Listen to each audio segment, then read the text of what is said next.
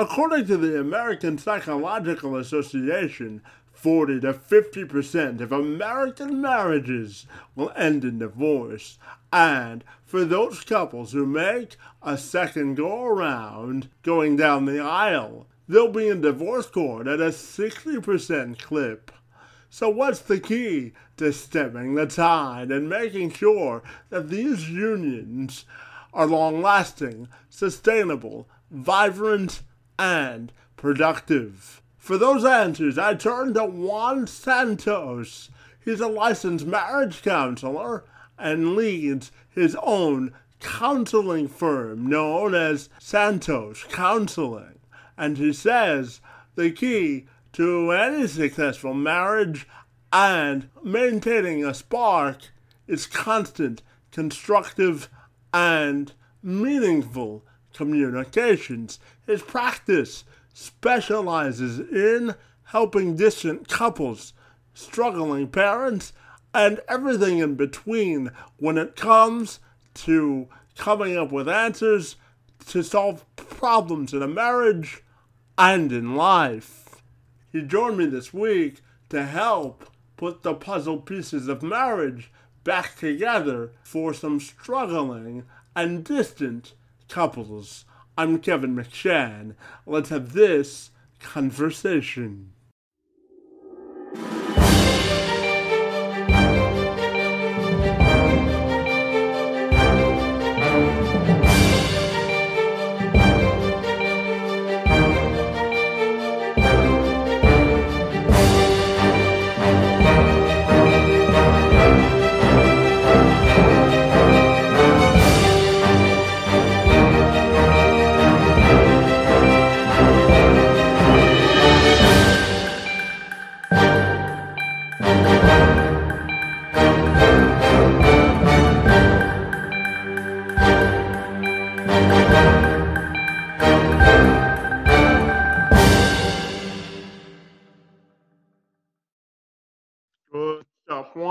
Take a few minutes to welcome you to the program. Always great to see you, uh, and I'm excited to uh, talk about relationships. Thanks so much for being here this afternoon.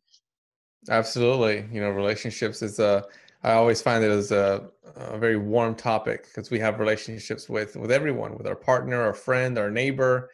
We're always building relationships. Absolutely.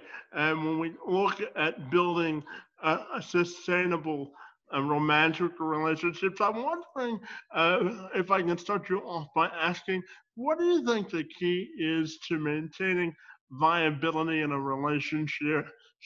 Say if uh, another partner has uh, been unfaithful, and what what's the key to getting the trust back, in your opinion? Yeah, you know, it's a really good question. Um, you know it'd be nice if there was a very clear answer uh, but but but there's not. Instead it's more of a, a, journey a pathway when there has been a sense of betrayal within a relationship when you know that level of faithfulness has been hurt. What takes place is that you know the life that you the life that you have that reality it, it becomes very foreign. It's like sitting on a rug and someone pulls the rug from underneath you. You know you fall flat on your ass and you know you take you take a big hit. And with that comes you know a, a big wave like a tsunami. And with that wave there's an emotional toll. There's pain. There's hurt. And and you're trying to you know at the end of the day rekindle and build this relationship with your partner. You're trying to build trust. So with that it takes time. It takes healing. Uh, it takes recovery. A great place to start is with giving yourself space to heal, to recover, to engage in self care, and then to work within the relationship on vulnerability work. Vulnerability is when you know you're honest. You put everything on the table and you say, "Here's what it is," and and let's find a constructive way to work through it. And tell me, what uh, do you believe is the most uh, common mistakes or roadblocks that couples face in the 21st century these days? Mm, that's a good question. the most common one. Um, and, and I'm sure there's such a good list out there. I think one that I notice as far as like the work that I do as a coach for couples is entering a relationship when we still have certain parts of us that need work and we're not willing to accept that. And then we bring that into the relationship and it creates hurt.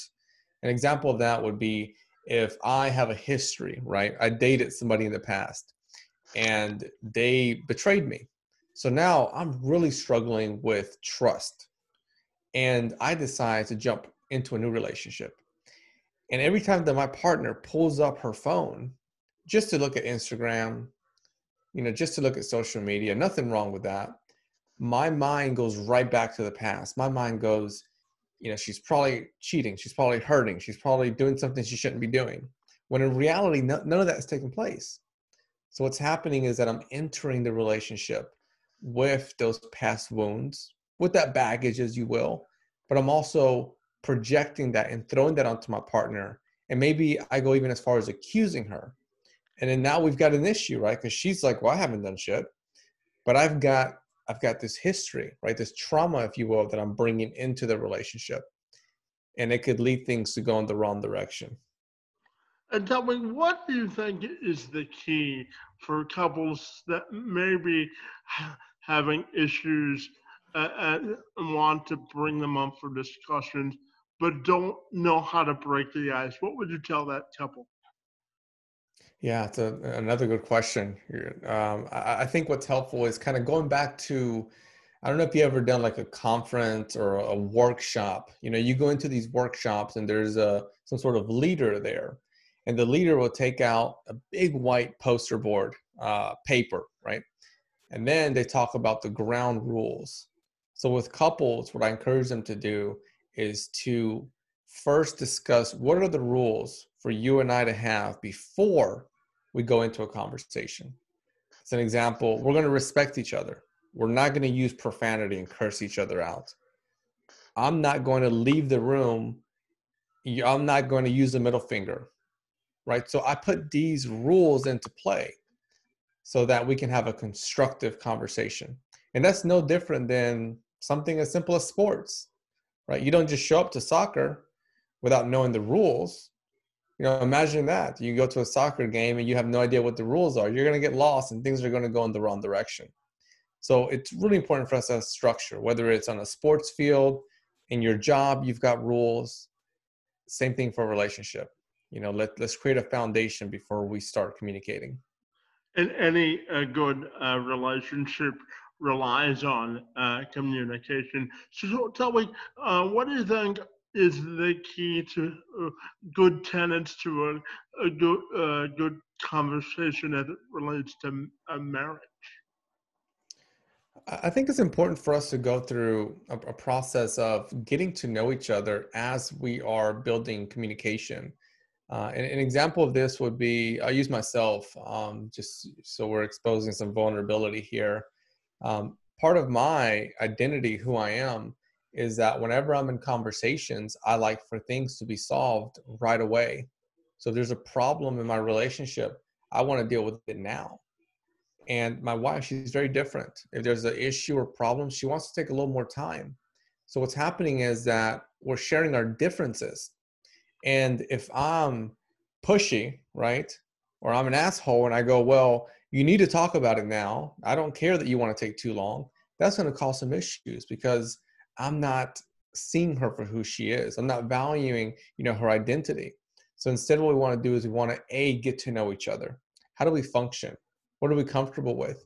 And then we want to find a balance there. You know, respecting each other's side, and then go into step three, finding a constructive place to have that conversation. And then the last one is just as important as the others. At times in relationships, when we want to have effective communication, we skip over when is an effective time.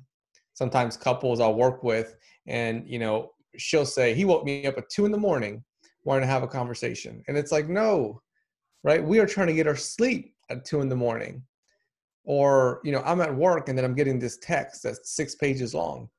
It's I get that we want to share whatever it may be that we want to share, but when is that effective and constructive time? And I'm uh, experience is the best accelerant to the access of knowledge. So I asked Santos what his client or any struggling couple can learn from seasoned veterans of marriage and those who exhibit positive examples of unity in marriage to get their own back on track. Okay. I try I try to help them find a balance between respect and looking at what, what each of them are searching for within a relationship. Uh, and at least in my opinion, I don't think that there is one definition of a healthy relationship. You know, there are couples that want to go on dates every single week. There's other couples that will say, you know, I- I'm fine once a month and it's no damage to our relationship. I think it's important, you know, when you're looking at your relationship, think about not what you see out there in society, but what's comfortable for you. You know, how do you how do you find yourself on a Wednesday, and, and you're able to say, "I feel loved," and I feel that I am loving my partner. So I think it's important to do that. And in the other area, it does have to do with respect. Now, with respect, I like to break that down into finding time to be compassionate, empathetic, sympathetic, showing kindness, valuing the other person, being vulnerable to show them who you are, being accountable for your actions, coaching one another to get from A to B. And tell me, uh, when, when we bring kids into a, re- a relationship, how do you think it's important to separate the problems in a marriage to not affect the uh, kids in the household? Yeah, so you know, you know, with that, I guess a very black and white obvious example would be if you have two parents, you know, in the living room, and they're having an issue regarding finances. Uh, it, it would not be productive for parents to engage in a heated conflict of yelling and screaming and curse words, you know, right back at each other while their children are present in that same room. Uh, so, so, so with that being said, and again, it's a very black and white example. Hopefully, you know, people listening are able to say, okay, that makes sense. I'm not going to do that, because what's happening is we want to be able to acknowledge that our our kids pick up verbal and nonverbal language, just like we do. You know, if you see someone walking down the street and their heads down, more than likely your thoughts are maybe they're having a bad day. And if you see someone that their, their heads up, their, their shoulders are up, and they're smiling, more than likely your thoughts are they're having a good day. And, and these are more just verbal and nonverbal cues that we pick up. They're not always certain, uh, but they're cues that we pick up. So as parents, it's important for us to think about how do I want to behave in front of my child? You know, do I want to have a yelling battle with my partner in front of them? And then that becomes something that's ingrained in their mind, and they see mom and dad doing that. And now they think, well, we're a family and this is happening. So I guess it's okay for this to continue to happen. So again, it's really important for us to look at what patterns do I want to continue down the generational line, the healthy ones or the not so healthy ones. As a couple, couples can work at finding space. You know, just like if you have a toothache, it wouldn't make any sense to just get on the kitchen counter and start giving yourself a dental procedure. You would call your dentist, schedule an appointment, you would go to the appropriate setting. So if things are getting hot and heavy in your relationship with conflict, of course, then be able to text your partner say, hey, listen, we need to get a babysitter and then we need to go have a couples uh, therapy session. Or we need to go step outside and go for a walk and talk about what's taking place. Or let's get a sheet of paper and let's write to each other you know what the conflict is and find some sort of, of way to constructively work through it and uh, as we're uh, living through the pandemic, I'm wondering your thoughts on how to uh, uh still maintain a, a productive marriage uh, through the COVID 19 period in which we're living. Yeah. You know what's interesting with this time of COVID? I've seen these two different sides take place. Uh, and in coaching couples, I've seen, and, and this is in the US and outside the US, I've seen couples that would go in one direction and lots of conflict, lots of discord, you know, it's it's from what I've what I'm hearing. It's it's almost like you know you're dating this person, you have your partner, and you had all all of these resources in life. You have the gym, your job, places you could go to, and then COVID shuts those down. So then now you are just present there with your partner. And maybe those years that you were using all those resources, there wasn't that constructive work taking place in your relationship. So then issues and problems that were already there, they were just hiding. They were hiding, but they were already there. And COVID kind of made those come to life. They pushed couples to say, hey, this problem was here. And now you two are home just about 24 7. So you got to work through it. And I think that became really challenging. Now, on the other end, on a whole different end, I saw something different take place. I saw couples find space to build compassion and appreciation. I was with a couple about a month and a half ago, and he shared with me that COVID has allowed him to find all those opportunities he was looking for to spend time with his partner. You know, before it was my job, my work demands, but now he was able to work at home and then both of them be present there. So I really think it's dependent on our ability to react to what takes place in life. And when we overcoming tragedy can be a traumatic experience for anyone. However, when you have to endure it as a collective unit, as a married couple, it can often put a strain on your relationship. Santos offers these words of wisdom to ensure that does not happen. Yeah. I, I think with that term, there's a, there's a weight that comes with it pain, hurt, uh, maybe suffering, uh, avoidance. You know, most of us wouldn't want to go in the direction of tragedy. Often, what I see that's helpful is compassion whether it's self-compassion or compassion that we give to our partner being able to say i'm i'm here with you. During during this you know epidemic time uh, there are uh, deaths taking place. There's individuals being ill. There's job loss. Uh, there's some sort of change change either in a good way or in a way that's not so good. And, and with that i think it's important for us to provide compassion to ourselves versus criticism and then to be there for a partner you know to hold them when they need us to hold them and to be present and to be willing to sit and have those really tough conversations to let our partner know that we're not going to turn our back you know that we are here through the good the, you know the, the, good parts as they say and the ones that are uh, not so good and tell me i'm curious to know what do you think is the key to maintaining a positive uh, spark in a marriage? And I think with that question, um, you know, it's, it's instead of one key, maybe it's uh, a whole bundle of keys. I like to look at the, the spark within relationships as a puzzle. And I do puzzles with my kids. I have a four year old son and a six year old daughter. And we'll sit down together doing these puzzles. And at times, you know how kids are, sometimes they'll lose one of the pieces so we can't find it. And we get to the point where we have every piece except for one. So something's missing and is not complete. And a relationship is like that where it's important for us to highlight each of each of these key pieces that allow a relationship to have spark romance connection. So the answer to your question you know kind of i kind of went on a tangent there. I think it's important for us to maintain compassion to continue to court each other.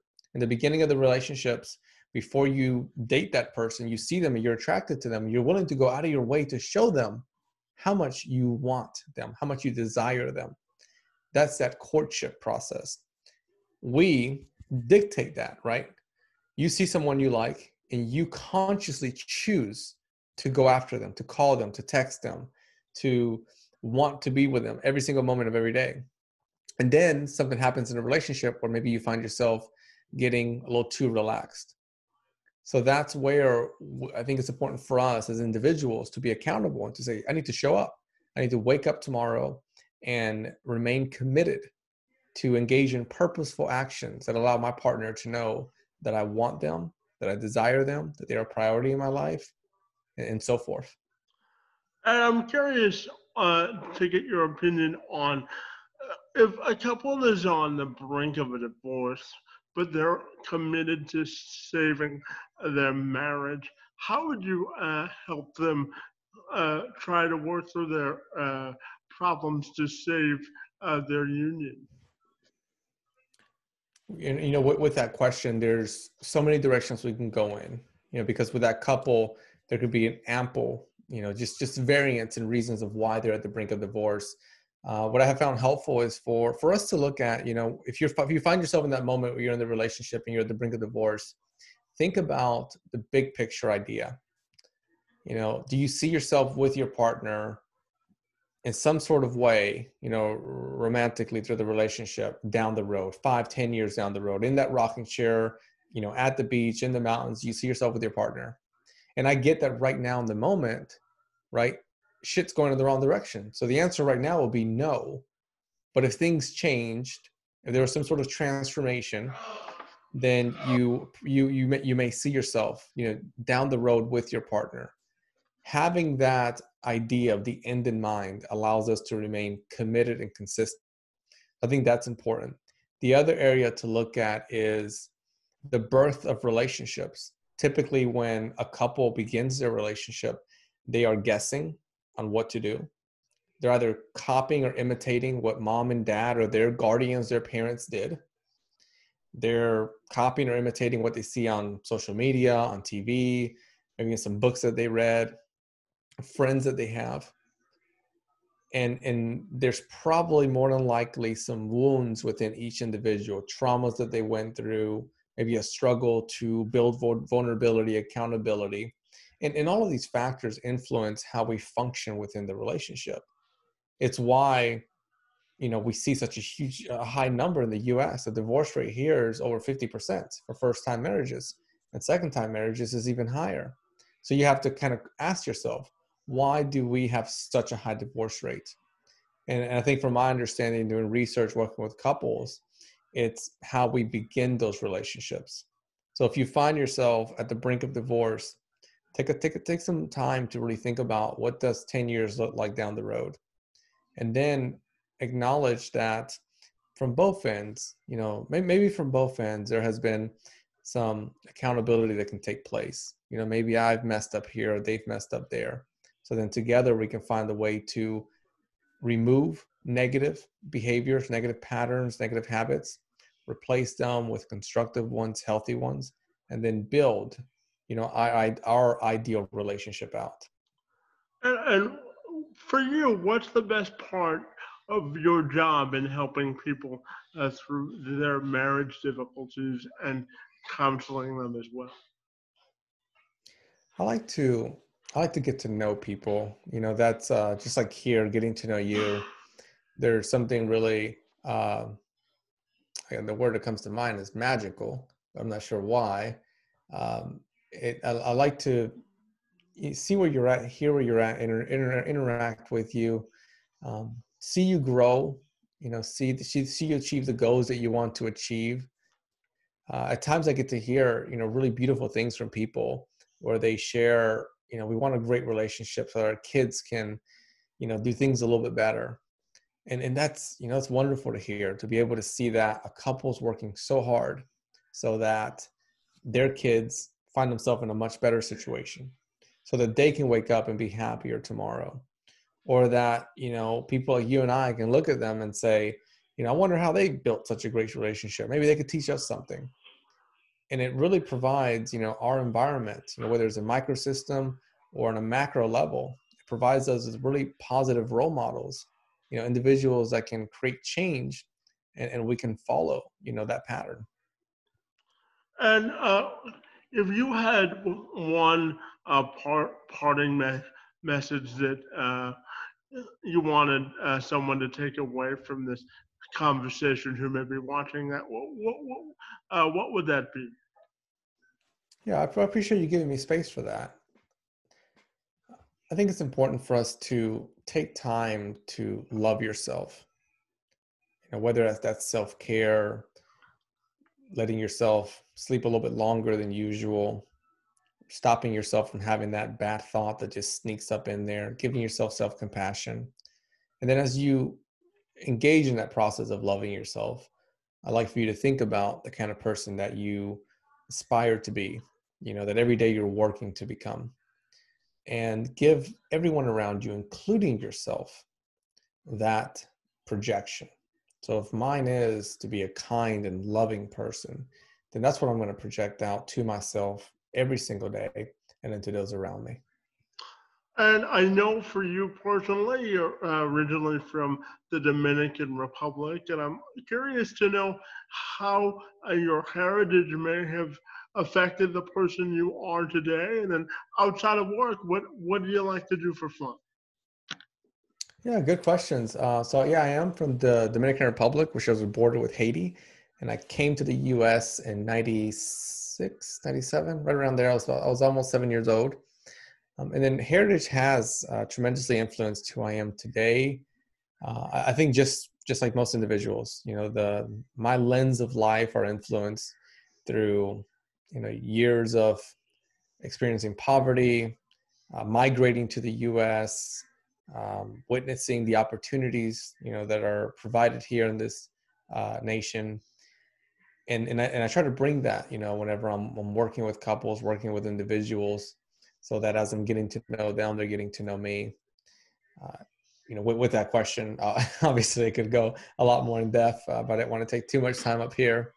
And then for fun for fun i like to be outdoors. Uh, you know, whether it's hiking through mountains here in my area. I'm in Greensboro, North Carolina. So we've got like the Appalachian Mountains uh, and some other really good um, spots nearby. I like to fish a lot, uh, take the canoe out, spend time with the kids and, and, my wife and all of those occasions. I'm a big reader. Uh, so if you have any book recommendations, I'd be happy to hear those.